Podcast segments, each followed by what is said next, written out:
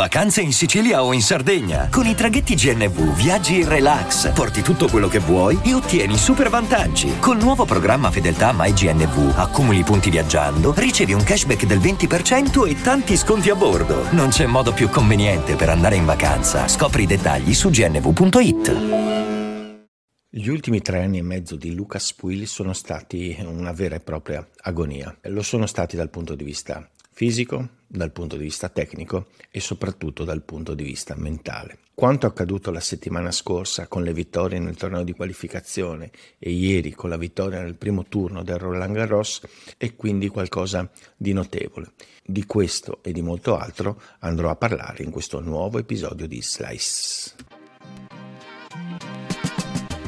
Puntata ibrida oggi perché andrò a dare un occhio a quello che è successo la settimana scorsa, come sempre, ma in realtà eh, è il primo episodio di una serie che vedrà ogni giorno alle 6 di mattina il resoconto della, della giornata precedente del, del Roland Garros appena iniziato. Si è giocato molto in queste giornate di avvicinamento al secondo slam dell'anno, sia per il tabellone di qualificazione entusiasmante appunto del, del Roland Garros che ha offerto uno spettacolo nuovamente di grande livello, con tantissimo pubblico, con partite in cui i giocatori si sono giocati molto, diciamo se non la vita, parecchio, e però anche dei tornei 250 sia in campo femminile che in campo maschile che hanno offerto comunque degli spunti interessanti. A Ginevra, in Svizzera, ha vinto Nicolas Jarry, il cileno che sembra finalmente completamente recuperato eh, da quella vicenda così, così, complessa legata al doping da cui è stato completamente scagionato qualche tempo fa, eh, sta tornando a mostrare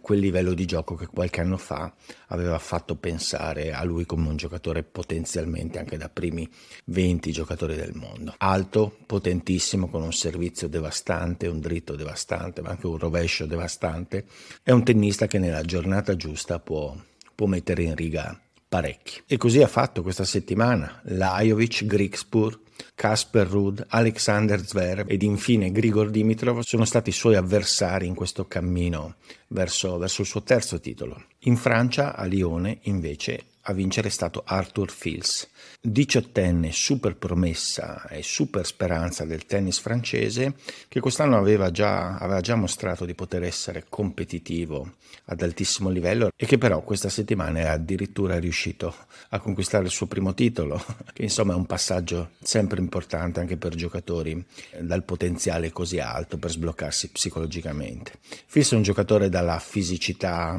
straripante, è un grandissimo atleta, veloce, rapido, estremamente potente, anche se non altissimo, eh, che, che, ha già un buon servizio, che ha un rovescio di, di, di primissimo livello, un dritto leggermente più macchinoso, ma con cui riesce comunque a sviluppare una palla veloce e pesante, è dinamico, è estremamente dinamico e talentuoso. Forse sembra mancare un pizzico, qualcosina rispetto ai suoi, ai suoi, più o meno coetanei che stanno già dominando il tennis mondiale, però non siamo molto lontani e sicuramente questa, questa vittoria può favorire la velocità della sua crescita e l'arrivo anche lui,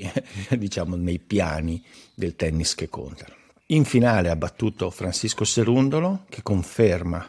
di essere in buonissimo stato di forma dopo la vittoria con Yannick Sinner, un altro torneo di grande livello e anche lui mina vagante del tabellone, eh, del, tabellone del Roland Garros. Si è giocato anche in campo femminile, a Rabat, se Martina Trevisan non è riuscita a difendere il titolo, purtroppo per un problema fisico che l'ha costretta a un ritiro prematuro nel torneo, a vincere è stata un'italiana, Lucia Bronzetti, che in modo molto convincente esce da un periodaccio, l'ha vista in difficoltà l'anno scorso, dopo invece una crescita eh, esaltante avvenuta in precedenza. Bronzetti ha battuto Graber eh, in un torneo relativamente minore che però di, è di buonissimo auspicio per il, per, per il Roland Garros. Certamente al primo turno a Parigi l'impegno è quasi proibitivo, si troverà di fronte a Onjabeur che, che è reduce da, da dei problemi fisici che però sembra effettivamente una giocatrice di alto livello, ma certamente un'iniezione di fiducia per questa giocatrice che è difficile non ammirare per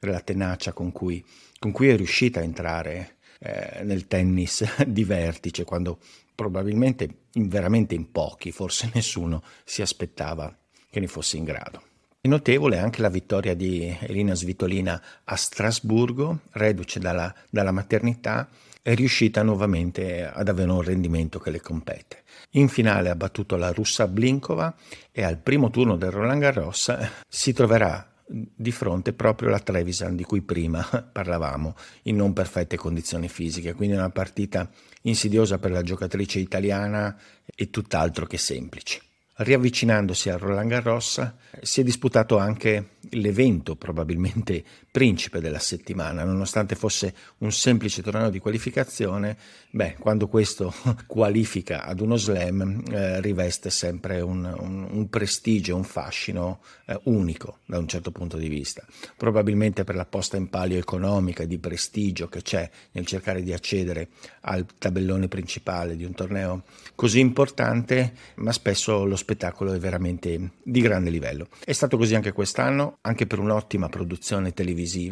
che, che, ha seguito passo dopo passo ogni partita eh, delle qualificazioni per il buonissimo livello di gioco, perché dal punto di vista tecnico, insomma, il livello che esprimono le qualificazioni slam è alto e poi sicuramente anche per una cornice di pubblico invidiabile, c'è una quantità enorme di pubblico in queste prime giornate apparentemente ancora di non torneo del Roland Garros che hanno messo la ciliegina sulla torta a livello di spettacolo.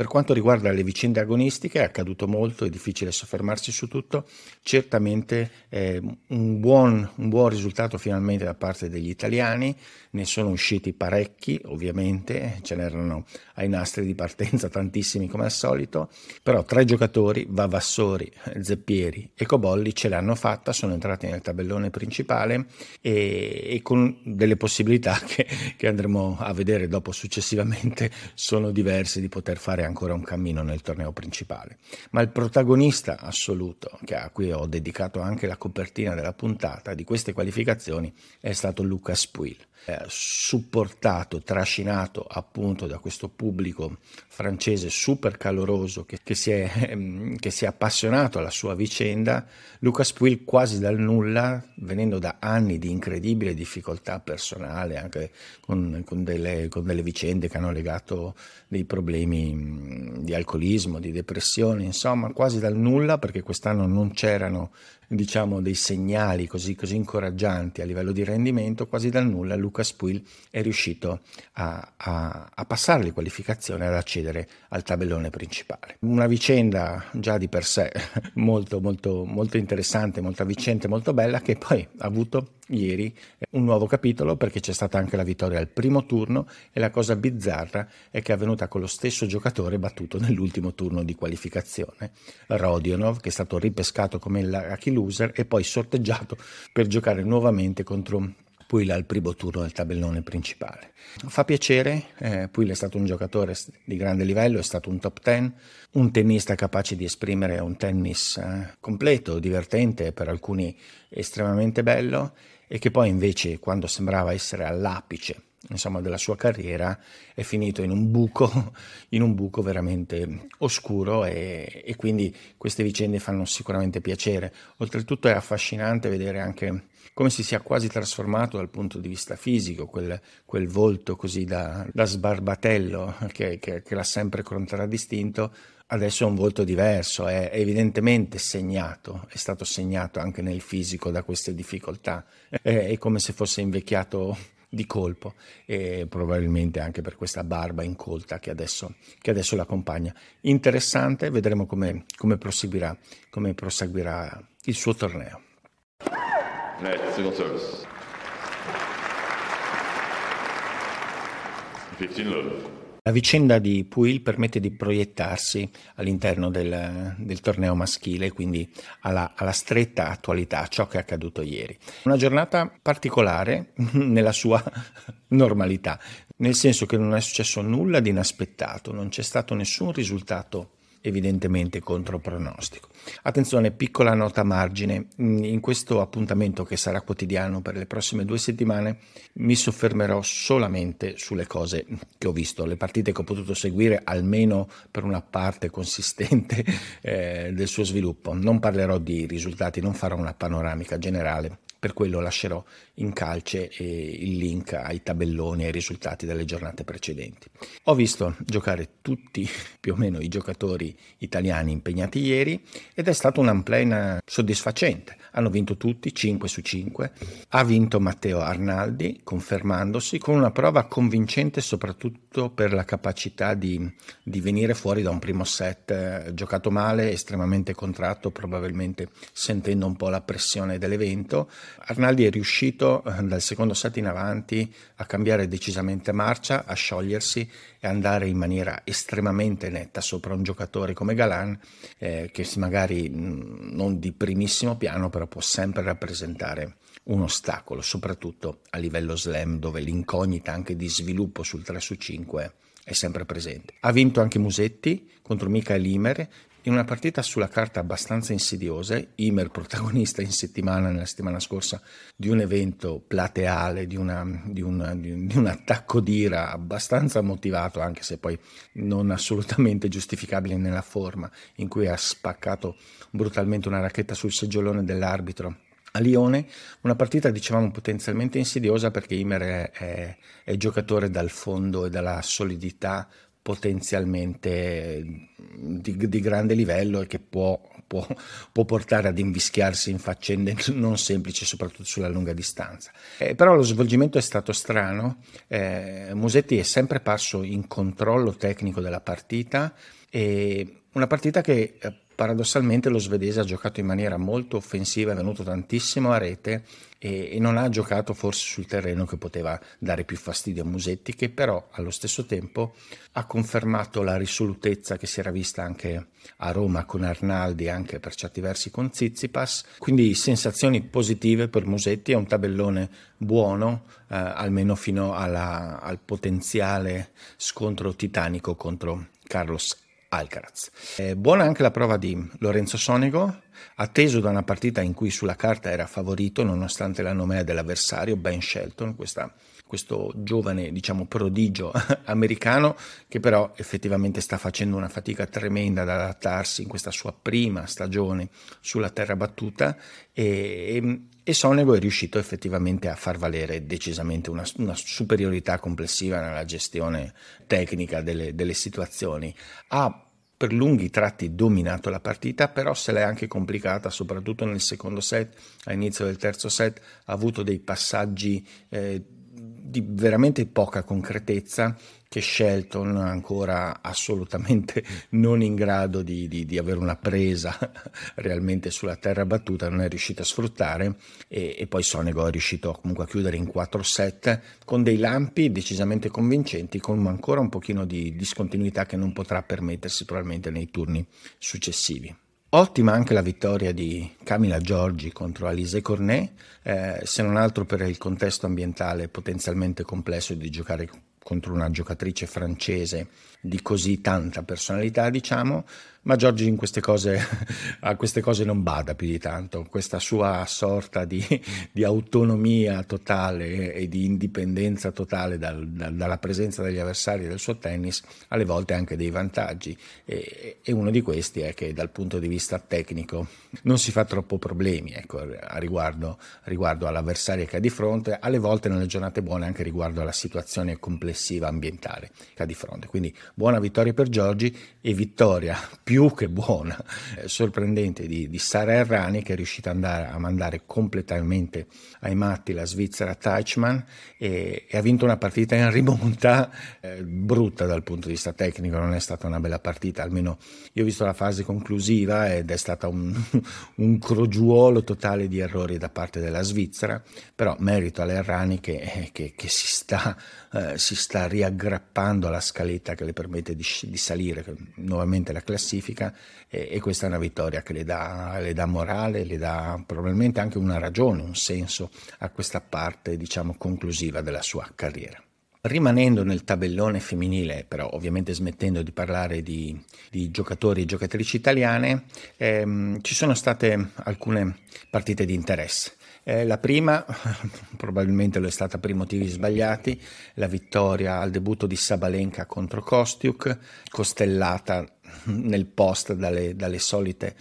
polemiche, pesanti polemiche legate al fatto che Kostiuk non ha stretto la mano a Sabalenka, le dichiarazioni nel, nel post partita delle due giocatrici molto accese, eh, non, è, non, è, piacevole vedere questo, questo alimentarsi di, e questo eco di, di, situazioni drammatiche dal punto di vista internazionale nel mondo dello sport, eh, ci sono stati anche dei fischi a Kostiuk da parte del pubblico all'uscita, abbastanza incomprensibili eh, insomma delle vicende dove, dove, dove, al mio modo di vedere si dà anche in un certo senso troppo eco nel dopo partita ad eventi che sono in un certo senso anche comprensibili vista la tensione internazionale. Dal punto di vista tecnico Sabalenka ha avuto qualche problema all'inizio del primo set con un pochino di, mm, di, fretta, è stata un po' precipitosa nelle prime battute dell'incontro, Kostiuk dall'altra parte sembrava estremamente nervosa, non è mai entrata realmente nel match, il match è, è, stato abbastanza deludente dal punto di vista tecnico,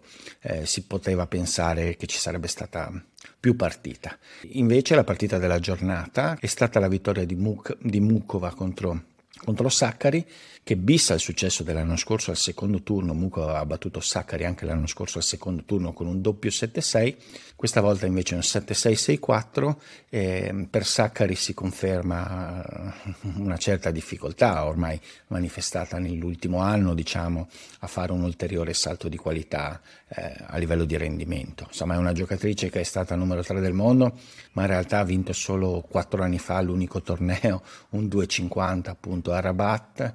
è una, è una dissonanza no? abbastanza grande fra, fra, fra sua, il suo best ranking e quello che ha ottenuto proprio a livello di vittorie. Sembra in grandissima difficoltà dal punto di vista mentale quando c'è, c'è un certo tipo di pressione e, e, sta di fatto poi che anche dal punto di vista tecnico ci sono dei limiti, limiti che hai molto molto di meno Mukova invece che una giocatrice eccezionale dal punto di vista dell'abilità tecnica, molto fragile invece atleticamente, insomma viene da pensare che la combinazione di queste due giocatrici potrebbe essere una campionessa di livello, di livello assoluto. Concludendo la panoramica su quanto accaduto ieri e tornando al tabellone maschile, eh, da segnalare le due partite che sono state a più rischio sorpresa della giornata. Sto parlando di Stefano Tsitsipas che ha convinto molto poco contro Iri Veseli, ha rischiato di andare al quinto set, il cieco ha avuto tre set point appunto per portare a, al, al, set decisivo la partita, è sembrato uno Tsitsipas ancora estremamente lontano dal poter avere delle ambizioni in questo torneo in, in grandissima difficoltà con il rovescio e con la generale poca fiducia eh, nel proprio gioco da fondo campo. Eh, sembrava avere delle difficoltà a fare quello che di base avrebbe dovuto fare, muovere un Veseli in condizioni fisiche tutt'altro che ottimali e invece Tsitsipas ha fatto estremamente fatica. Uh, questo rovescio poi porta anche ad avere dei, dei, problemi ovviamente sul lato della risposta che il servizio mancino di Veseli ha esposto e quindi Tsitsipas si è trovato in una situazione complicata per la non capacità uh, di muovere il suo avversario essenzialmente, di, di, mettere in campo le sue abilità tecniche per muovere Veseli e quindi ha dovuto salvarsi diciamo in calcio d'angolo. Grandissime difficoltà anche per Karen Kachanov che non è in perfette condizioni fisiche ma che per due set è stato completamente dominato da dal francese Lestien con questo suo gioco così particolare, il francese fatto di tagli sopra, sotto la palla, di variazioni, palle corte, cambi di ritmo, è un giocatore che destabilizza, è capace di togliere molto il ritmo agli avversari, Cacciano è andato in difficoltà perché espone un po' quella che è un suo limite, la capacità di gestire le variazioni, i cambi di ritmo, le palle senza peso, soprattutto sul lato del dritto. Lestien però come mi pare gli stia capitando recentemente molto spesso, due set avanti ad improvvisamente cominciato ad avere dei problemi fisici. Non ho capito bene se ai polpacci o, o dove di preciso e, e, la partita si è rimessa nelle mani improvvisamente e, e, forse anche immeritatamente, almeno per quanto ho visto fino a quel momento di Cacciano, che è riuscito poi a vincere al quinto, scampando veramente un bel pericolo. Net, 15 love. In conclusione, una panoramica sulle partite di interesse, almeno di mio interesse per questa giornata. Non sono delle vere e proprie preview, ma magari possono essere utili per chi vuole, eh, vuole andare a cercare qualcosa di guardare di specifico in questa giornata. Eh, leggerò perché non riesco a ricordarmi tutta a memoria. E, mm, partiamo dal tabellone maschile, sicuramente spiccano, eh, spicca, spicca una partita forse su tutte, quella che vede appunto Fis, francese, probabilmente sarà messo mi pare sul campo centrale ovviamente Udinese, e reduce appunto, abbiamo parlato prima della vittoria, a Lione che si troverà di fronte a Davidovic Fuchina. Due giocatori tra l'altro parecchio simili dal punto di vista tecnico, almeno personalmente li trovo in un certo senso simili. Sicuramente una partita molto interessante. Altra partita interessante che vede un altro francese coinvolto è quella fra Benoit Per e Norri per eh, ovviamente in un periodo tremendo di forma, però es- rappresenta sempre un'incognita, mentre Norris sembra abbastanza in difficoltà. Oltretutto dal vincitore di questa partita eh, verrà fuori l'avversario di Puil al prossimo turno, quindi anche qualcosa di interessante a livello futuro. Un altro incontro eh, affascinante non fosse per la terribile periodo di, di, forma di uno dei due giocatori è quello fra Nakashima e Shapovalov. Non che Nakashima sia in grandissima forma però insomma eh, a Lione almeno si è visto qualche segno di, di, di, vita da parte del giocatore americano mentre per Shapovalov la situazione è sicuramente difficilissima e quindi vedremo in che condizioni si porterà. Passando agli italiani la partita che oltre a Fils eh, Fochina probabilmente è quella di cartello della giornata, è proprio quella fra Fabio Fognini e Ogi Aliassim. Aliassim con un asterisco oltretutto perché si è ritirato a Lione prima della partita proprio con Fils e, e si trova in un periodo anche lui di forma pessimo, ha vinto pochissimo recentemente, sembra estremamente insicuro rispetto a quello che sta facendo e si trova di fronte invece a un Fognini che secondo me in questa parte di carriera libero da tante da, da pressioni, eccetera, e anche con un po' di fiducia acquisita a Roma, dove ha giocato, è tornato a giocare molto bene, può essere estremamente insidioso per il canadese. Insomma, secondo me ci sono delle buone speranze per Fognini. Un'altra partita che vede un francese eh, contro un italiano, in questo caso è quella che vede impegnato Cecchinato contro l'altro giovanotto di, di buone speranze eh, francese, Luca Vanache. Eh, Vanache è un giocatore completamente diverso da Fils, cioè nel senso dal punto di vista fisico. È minuto, è rapidissimo, è un giocatore tutto fosforo, con poca potenza e, e molta capacità di gestione tattica della partita. È un giocatore estremamente intelligente, non so quanto possa avere, ci sono delle perplessità ancora sul, sulla cilindrata complessiva del suo gioco, se possa sostenere una crescita fino ai piani ALT del, del tennis maschile. Cecchinato è in forma, eh, può avere secondo me delle possibilità a favore del pronostico secondo me contro Van Ash deve stare attento per, per, per, eventualmente quella che potrebbe essere l'influenza diciamo ambientale il clima che verrà a crearsi. Ovviamente il pubblico potrà incidere e soprattutto la, la capacità di stare dentro le partite di Van Ash che, che, è notevole. Però insomma Cecchinato ha sicuramente delle possibilità. Chi obiettivamente di possibilità non ne ha molte ed è un peccato visto il bel torneo di qualificazione che ha fatto è Flavio Cobolli che si becca invece Carlos Alcaraz, insomma partita sulla carta chiusa, meno di, di cataclismi di, di, di, vario tipo. Ultimo italiano impegnato oltretutto in serale, Yannick Sinner, che si, si, uh, avrà di fronte Alexander Muller, giocatore che ha battuto Musetti in Marocco qualche tempo fa, che sta giocando abbastanza bene, eh, un giocatore che non dovrebbe comunque sulla carta poter impensierire un Sinner almeno in condizioni decenti, ovviamente anche in questo caso può esserci un po' un fattore ambientale che può dare pressione a Sinner che deve dimostrare ormai di saper gestire queste situazioni dal punto di vista tecnico, però insomma non dovrebbe essere una partita particolarmente complessa. Tornando, perché mi ero dimenticato, eh, al tabellone maschile, io personalmente mi sono segnato anche la partita di, di Ahmad Madjedovic, che si è qualificato anche lui bravissimo dalle qualificazioni, questo serbo, teenager serbo, dal braccio devastante, dalla, dal servizio, dalla, dalla combinazione servizio e dritto devastante, e dal fisico non proprio fit ancora, che si troverà di fronte a Giron. Sono curioso di vedere questo primo turno del serbo perché è un giocatore che sicuramente ha, ha dei mezzi pazzeschi potenzialmente.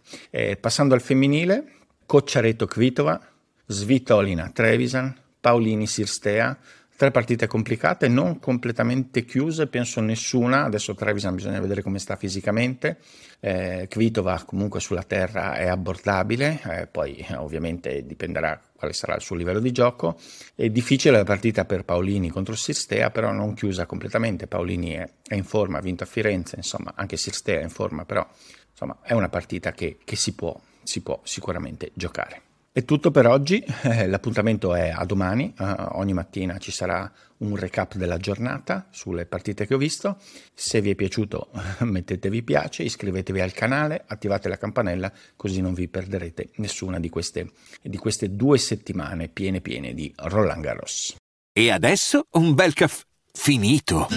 Perché rischiare di rimanere senza caffè quando puoi abbonarti a Caffè Borbone? Prezzi vantaggiosi, costi di spedizione inclusi, tante possibilità di personalizzazione e l'abbonamento lo sospendi quando vuoi. Decidi tu la frequenza, la qualità, scegli tra le cialde e capsule compatibili e crea il tuo mix di gusti e miscele. Mai più senza caffè con l'abbonamento Caffè Borbone. Tutte le info su caffèborbone.com.